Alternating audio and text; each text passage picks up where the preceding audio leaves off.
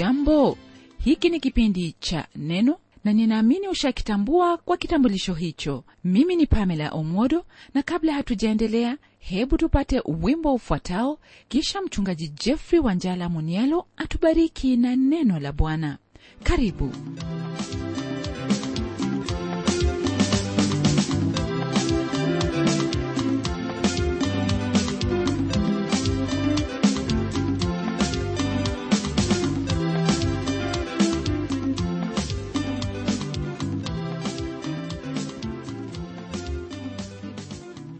kwa mara nyingine tena ndugu msikilizaji nachukua fursa hii kulibariki jina la bwana na mwokozi wetu yesu kristo ambaye ametuwezesha kufika saa kama hii ya kumalizia mafundisho yetu kutoka kwenye kitabu cha nabii obadia. La kukwambia ni kwamba sijasoma au kujifunza kutoka kwenye kitabu ambacho chaonyesha kwa uwazi kwa nini mungu alimchukia esau kuliko hiki kitabu. Najua kwamba huo ndio ushuhuda wako pia. Pamoja na hili ninauhakika kwamba umefahamu jinsi ambavyo kiburi ni chukizo mbele zake mwenyezi mungu. Kwenye somo letu la leo tutaanzia kwenye aya ya15 hadi ile aya ya 21 kipengele ambacho tutashughulika nacho hasa chahusu kuharibiwa kwa edomu kikamilifu. Neno la mungu kwenye aya ya15 lina haya ya kutwambia kwa maana siku hiyo ya bwana ii karibu juu ya mataifa yote kama ulivyotenda ndivyo utakavyotendwa malipo yako yatakurudia juu ya kichwa chako mwenyewe. Nataka rafiki msikilizaji kukukumbusha kwamba mara unaposoma neno hilo siku ya bwana hasa huwa na maana ya wakati huo wa dhiki kuu. Wewe pamoja nami kama ilivyo twaishi katika siku ya neema yake kristo au mwaka wa bwana. Sisitizo ambalo lipo leo hii ni kwa huyo roho mtakatifu wa mungu anayeyachukua hayo yaliyo ya kristo na kutuonyesha sisi. Baada ya kuondolewa kwa kanisa au waumini basi siku hiyo ambaye ni yenye giza kuu itaingia katika ulimwengu huu. Na baada ya siku hizo mbaya hapo ndipo jua lenye haki la uponyaji litazukia nchi likiwa na uponyaji katika mbawa zake.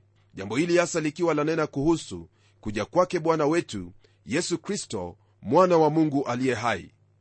Wakati ambapo bwana atakuja na kuthibitisha ufalme wake katika ulimwengu kutakuwepo na hukumu juu ya mataifa yote hili ndilo kristo alinena kwenye kile kitabu cha mathayo sura ya 25 msikilizaji haijulikani iwapo mataifa yaliyokuwepo hapo zamani na hayapo sasa yatakuwepo wakati ule ila huenda watafufuliwa kila moja yazo maana ni lazima kila mwanadamu kusimama mbele za kiti cha enzi cha mungu na kuhukumiwa.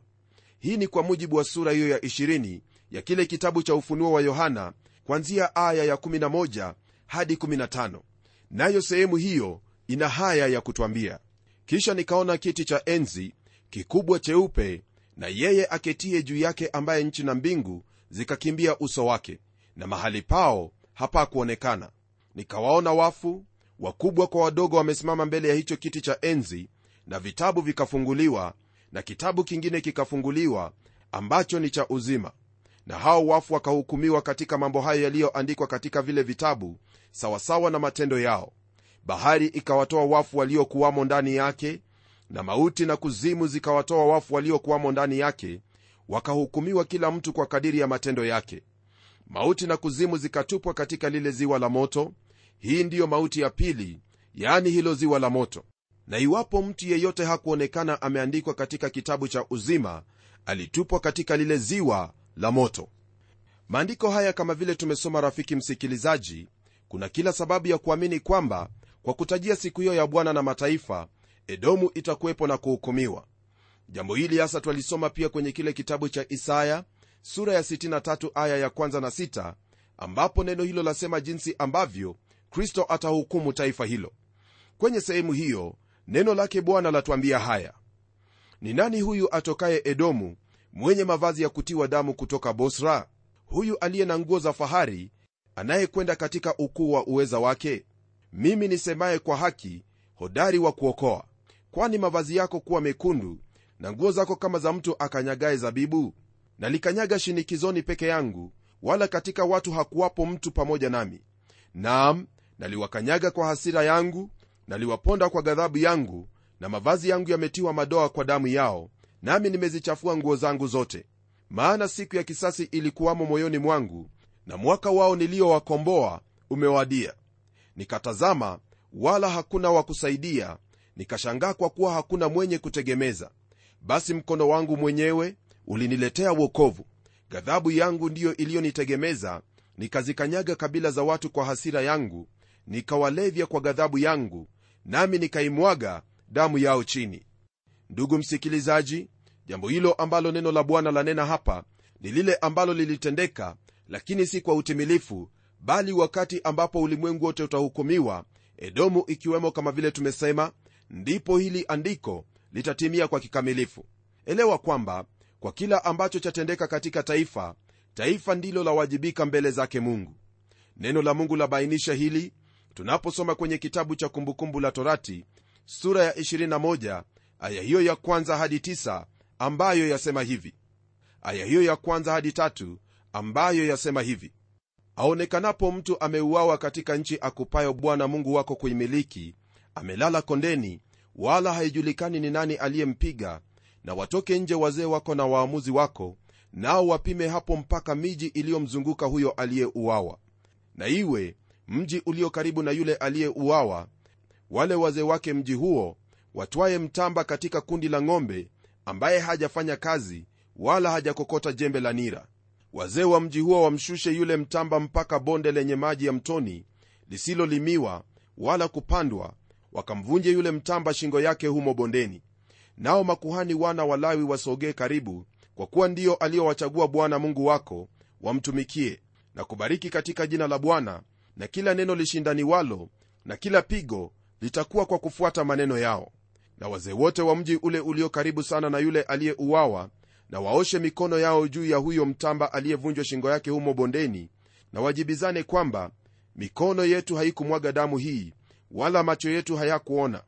Ee bwana samehe watu wako israeli uliowakomboa wala usiache damu ya asiye makosa ikakaa katikati ya watu wako israeli na ile damu itasamehewa kwao. Ndivyo utakavyoondoa damu ya asiye makosa katikati yako utakapofanya yaliyo sawa machoni pa bwana. Jambo hili ambalo tumelisoma kwenye neno hili msikilizaji lilitendeka kwa kuwa mji huo uliokuwa karibu na huyo mtu aliyeuawa ndiyo ulikuwa ushughulike na kutafuta kujua ni nani aliyefanya hayo mauaji. Wakristo mara kwa mara wao hunena kwamba uraia wao upo mbinguni. Naam ni kweli kwamba huyo aliye kichwa cha kanisa ambaye ni bwana yesu kristo yupo huko mbinguni lakini siye ambaye ni waumini ndiyo miguu yake na tupo hapa chini. Kwa msingi huo wakristo wanawajibika kuwa na ushawishi wa kiungu. Kwa msingi huo wewe kama mkristo wawajibika kuwa na ushawishi wa kiungu katika taifa lolote ambalo umo kama raia wa nchi hiyo. Imani yangu ni kwamba wakristo halisi wanaweza kutumika katika nyanja ya siasa ili kumletea mungu utukufu katika nchi licha ya wengi kusema kwamba siasa ni chafu fahamu kwamba ikiwa wewe ni mkristo na hauwezi kusimamia hilo ambalo waliamini au lile ambalo lafaa taifa lako basi wengine watakusaidia kufanya hivyo na huenda yale ambayo watafikiria kuwa yanafaa taifa hayatakuwa jinsi ambavyo ulikuwa unawaza. Taifa lako ni jukumu lako kwa kuwa u sehemu ya taifa hilo na pia unawajibika. Maandiko hayo ambayo tumeyasoma ndugu msikilizaji yanena habari za hukumu ya mungu kwa mataifa ila fahamu kwamba hakuna taifa ambalo litahukumiwa kwa kuwa lilimkana kristo. Maana hakuna taifa ulimwenguni ambalo limekiri au kumfuata kristo kama inavyohitajika. Hii ni licha ya taifa hilo kujiita kuwa ni la kikristo. Na ni kwa sababu hiyo ndipo twaona kwamba mataifa ambayo yadhaniwa kuwa ni ya kikristo na huende yalitumiwa na mungu kuieneza injili yapo mbali sana na mungu jambo hili ni jambo ambalo wewe kama mtumishi wa mungu wewe kama mtoto wa mungu wafaa kumwomba mungu ili kwamba wale waliokuwa katika mstari wa mbele katika kuieneza injili yake kristo wajirudie na kuweza kufanya hivyo kama vile ambavyo mungu anavyotuamuru. Ni kweli kwamba mataifa hayo ambayo yalikuwa kwenye mstari wa mbele hasa katika kueneza neno lake bwana yamejawa na kiburi ndiposa waona hali ilivyo wakati huu. Hii ni kama vile esau ambaye alikuwa na baba mcha mungu lakini alipotoka kwa sababu ya kiburi chake na kutenda udhalimu wa kila namna kama vile neno hilo lilituelezea. Nam kiburi hicho ambacho alikuwa nacho katika moyo wake ndicho ambacho kilijitokeza katika wale ambao walikuwa ni uzao wake yani edomu. Lakini kwa kuwa haki ya mungu haikawii juu ya hao watendao maovu lile ambalo aliwatendea wengine sasa ndilo ambalo litakuja juu ya kichwa chake. Edomu iliharibiwa kama obadia alivyotabiri. Mji wao mkuu ulitekwa na nebukadreza mfalme wa babeli na kuharibiwa baada ya yerusalemu kutangulia kuharibiwa. Hili liliwezekana kwa kuwa mfalme huyo alituma majasusi katika mji huo ambao hungeliweza kuangushwa kadri ya vile ambavyo hao watu wa edomu walikuwa wakifikiria na kisha akapata udhaifu wa mji huo na kuuangusha pamoja na nchi hiyo. Kisha baadaye wale wayahudi waliokuwa wa uzao wa makabi waliuvamia na kuuharibu kabla ya warumi kufanya hivyo tena kwenye mwaka wa sabini walipouchoma moto mji wa yerusalemu. Tangu wakati huo msikilizaji taifa la edomu halija kuwepo tena. Kisha tunapotelemka kwenye aya ya16 neno lake bwana liendelea kwa kutwambia haya. Kwa maana kama vile mlivyokunywa juu ya mlima wangu mtakatifu ndivyo mataifa yote watakavyokunywa daima naam watakunywa na kubabaika nao watakuwa kana kwamba hawakuwa kamwe. Kama vile edomu walikuwa wametenda hivyo ndivyo wao pia watatendewa. Naam hiyo ndiyo sheria ya kulipiza kisasi. Bwana wetu yesu kristo alisema kwamba kwa kipimo ambacho wampimia mtu hicho ndicho ambacho utapimiwa wewe pia. Edomu wataumizwa kama vile wao walivyowaumiza na kuwadhulumu wengine katika siku ya msiba na masaibu yao. Na hili msikilizaji ndilo lipo kwenye historia kwamba katika kila taifa ambalo limewatendea watu uhasama mwisho wao wenyewe hutendewa hivyo hivyo. Edomu walifurahi sana wakati ambapo israeli ilikuwa katika shida lakini mungu alisema kuwa wao watahukumiwa kwa kiwango hicho kwamba itakuwa ni kana kwamba taifa hilo alikuwepo tangu hapo awali. Na kama unavyofahamu msikilizaji katika ulimwengu wote hakuna taifa ambalo laitwa edomu. Mungu aliwaondosha kwa sababu ya kiburi chao na hayo ambayo waliyatenda. Rafiki msikilizaji hayo ndiyo ambayo yahusu edomu na baada ya kuyaona hayo hebu sasa tuendelee kwenye aya hiyo ya17 ambayo tutazingatia urejesho wa israeli. Sehemu hii ndiyo ya pili kwenye kitabu hiki cha obadia na pia ndiyo sehemu ya kumalizia kitabu hiki. Kama vile ilivyo mwisho wa edomu ulikuwa ni uharibifu lakini israeli mwisho wake ni urejesho hili ni jambo la kutofahamisha kwamba taifa hilo ndogo la israeli daima lipo katika mpango wake mungu. Naam kila kitu ni lazima kuenenda sambamba na mpango wake mungu hii ikiwa ni kwa taifa au mtu binafsi.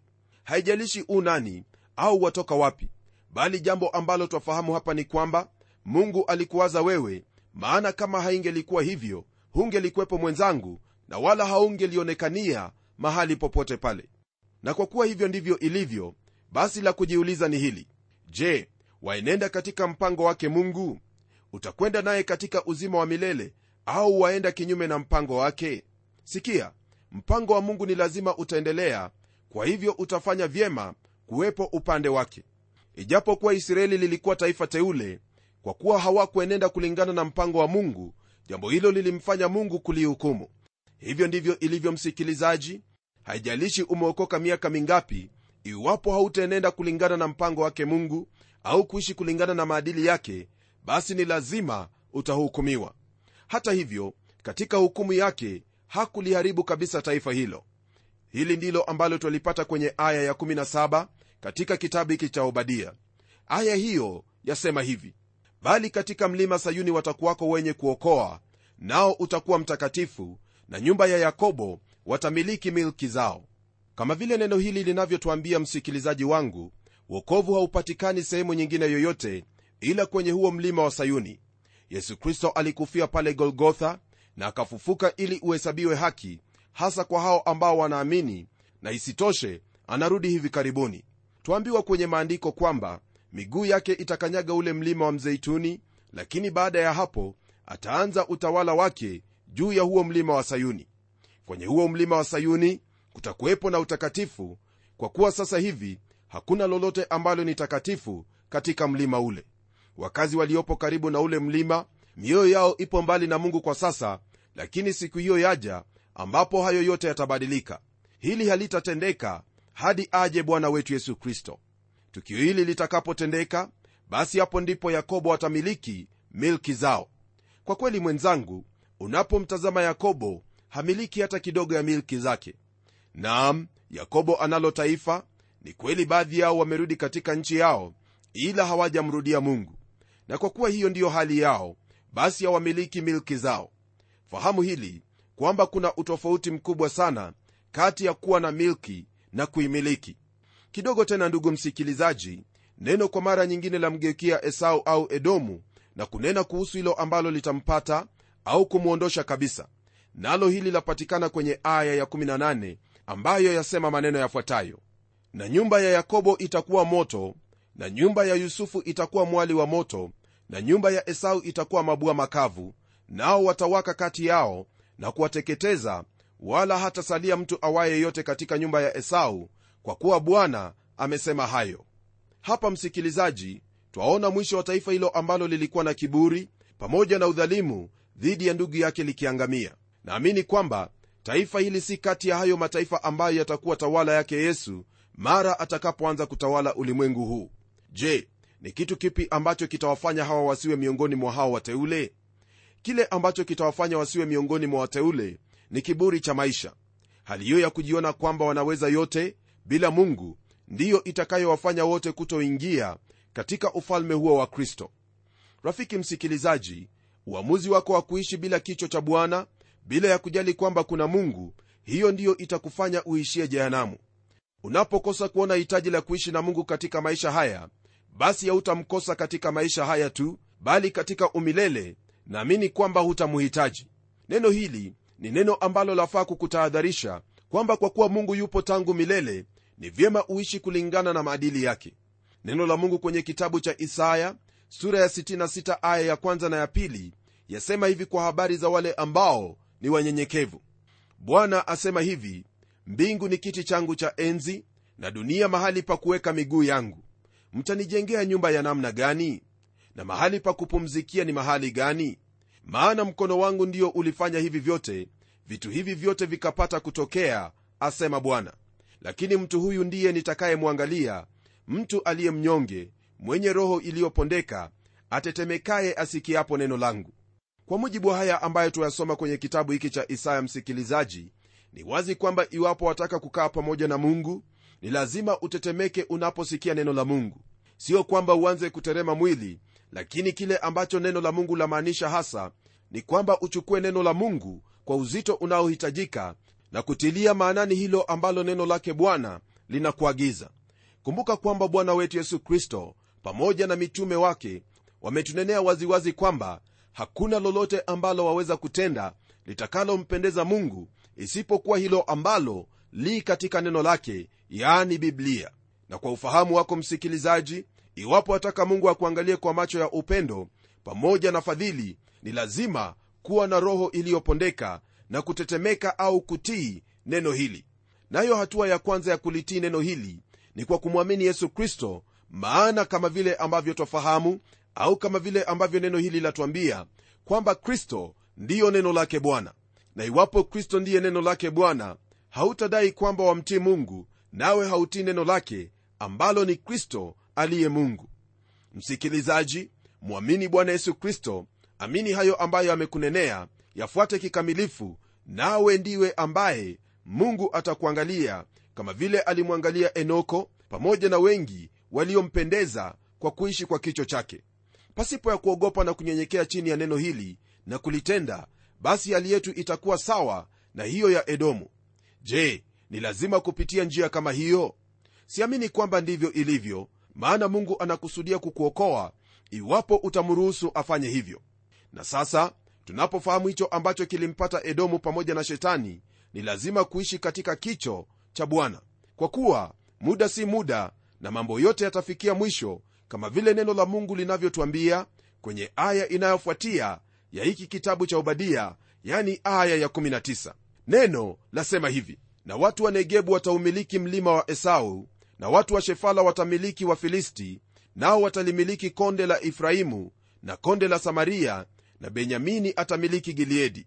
Naam wakati huo ambapo taifa hilo la israeli litarejeshwa upande huo wa kusini utapanuliwa mipaka yake hata kumiliki mlima wa esau nazo sehemu zote ambazo zilikuwa zimetawaliwa na hao adui wa israeli upande wa kaskazini zote zitamilikiwa tena nao watakuwa na milki zao kama wakati ule wa daudi na huenda zaidi.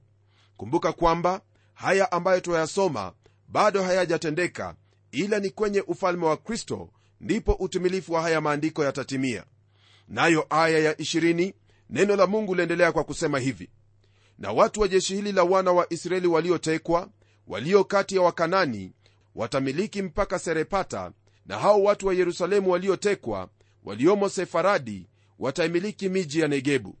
Msikilizaji hapa twaona unabii huo ambao wazidi kutuelewesha jinsi hali itakavyokuwa wakati huo ambapo waisraeli watakuwa na mfalme wao bwana yesu kristo yaani watamiliki milki zao kwa kuwa hayo ndiyo mapenzi ya mungu kwa ajili yao nchi yote ambayo mungu alimwahidi ibrahimu ndiyo ambayo watu hawa watamiliki.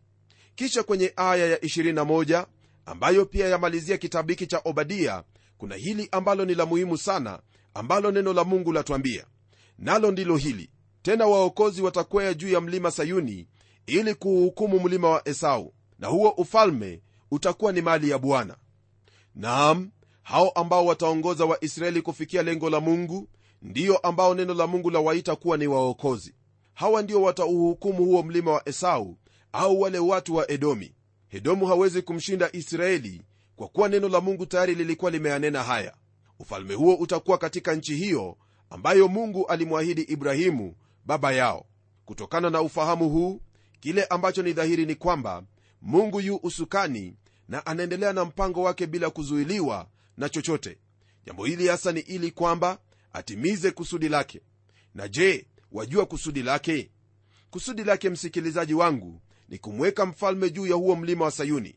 Hii ni kwa kuwa amesema kwamba atapinduapindua mataifa hadi ufalme wake udhibitike na kuutawala ulimwengu wote. Hiyo ni kwa mujibu wa kile kitabu cha ezekieli sura ya 21 aya hiyo ya 27 hakuna lolote ambalo laweza kuzuia makusudi yake mungu. Nam siyo mnyama yeyote wala si esau au shetani ni lazima kusudi lake kutimia. Hakuna mwanadamu hata mmoja mwenye kiburi ambaye yuwaweza kumfanya mungu arudi hatua moja nyuma katika mpango wake. Kila siku msikilizaji siku hiyo ya bwana endelea kusogelea na ushindi wake waendelea kukaribia na ufalme utakuwa ni wa bwana. Je rafiki yangu ni njia ipi ambayo waipitia? Je wapitia njia hiyo ya kiburi kutokuamini na uasi dhidi ya neno lake mungu? Kumbuka kwamba uliumbwa kwa mfano wake mungu na kwamba yuwaweza kukurejesha katika hali hiyo ya kuwa na ushirika naye kwa sharti moja tu nayo na sharti hii ni kwamba ni lazima kutupilia mbali hali yako ya kiburi na kumwendea huyo ambaye ni mwokozi wa watu jina lake yesu kristo. Sijui wataka kuendelea kuishi kwa jinsi hiyo hadi lini lakini tazama mungu tayari amefanya njia iliyo wazi ambayo waweza kutupilia mbali kiburi chako kwa hatua hiyo moja tu ambayo ni kumkiri bwana yesu kristo. Utakapofanya hivyo hapo ndipo mabadiliko yataanza maishani mwako. Na tuombe pamoja. Mungu unayestahili sifa na shukrani nalibariki jina lako kwa kuwa wewe ni mungu wa urejesho wewe ni mungu wa huruma na huyo anayekwenda kwako huwezi kumtupa bali wampokea. Asante hasa kwa damu ya mwana wako yesu kristo ambayo alimwaga pale msalabani ili siye tuliyekuwa tumepotea katika kiburi chetu tunapomwamini tupatanishwe nawe.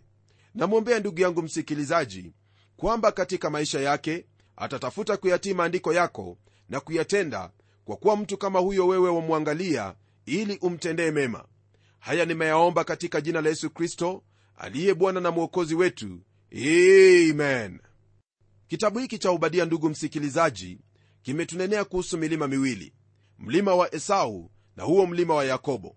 Lakini mwisho ni mlima wa mungu ndio uliotawala kote. Hili ni jambo ambalo latufahamisha kwamba kuna chaguo ambalo ni lazima kila mmoja wetu kufanya. Ukichagua mlima wa esau ambayo hasa ni kiburi utaangamia kama alivyoangamia. Lakini ukichagua mlima wa sayuni utapokea uokovu na uzima wa milele. Ni imani yangu kwamba utachagua hilo ambalo litakusogeza karibu na mungu wako hasa kwa njia ya neno hili na kumwamini kristo. Naam hapo ndipo twafikia mwisho wa mafundisho yetu kutoka kwenye hiki kitabu cha nabii obadia na ninaamini kwamba mungu amenena pamoja nawe nawe utafanya kila liwalo ili kuishi katika unyenyekevu na siyo kiburi. Tutakapokutana tena kwenye kipindi kijacho tutaanza mafundisho kutoka kwenye kitabu cha nabii yona. Mimi ni mchungaji wako jofre wanjala munialo na neno litaendelea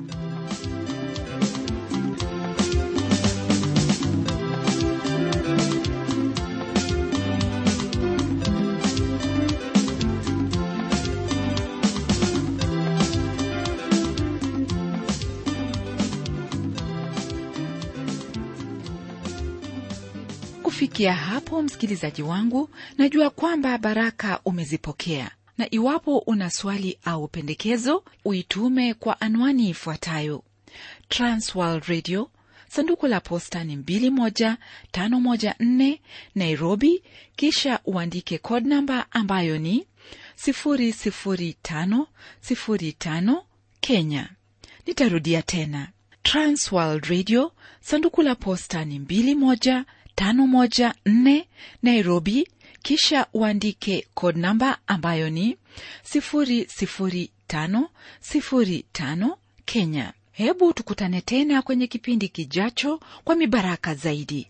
Ni mimi mtayarishi wa kipindi hiki Pamela Omodo nikikuaga kwa heri na neno litaendelea.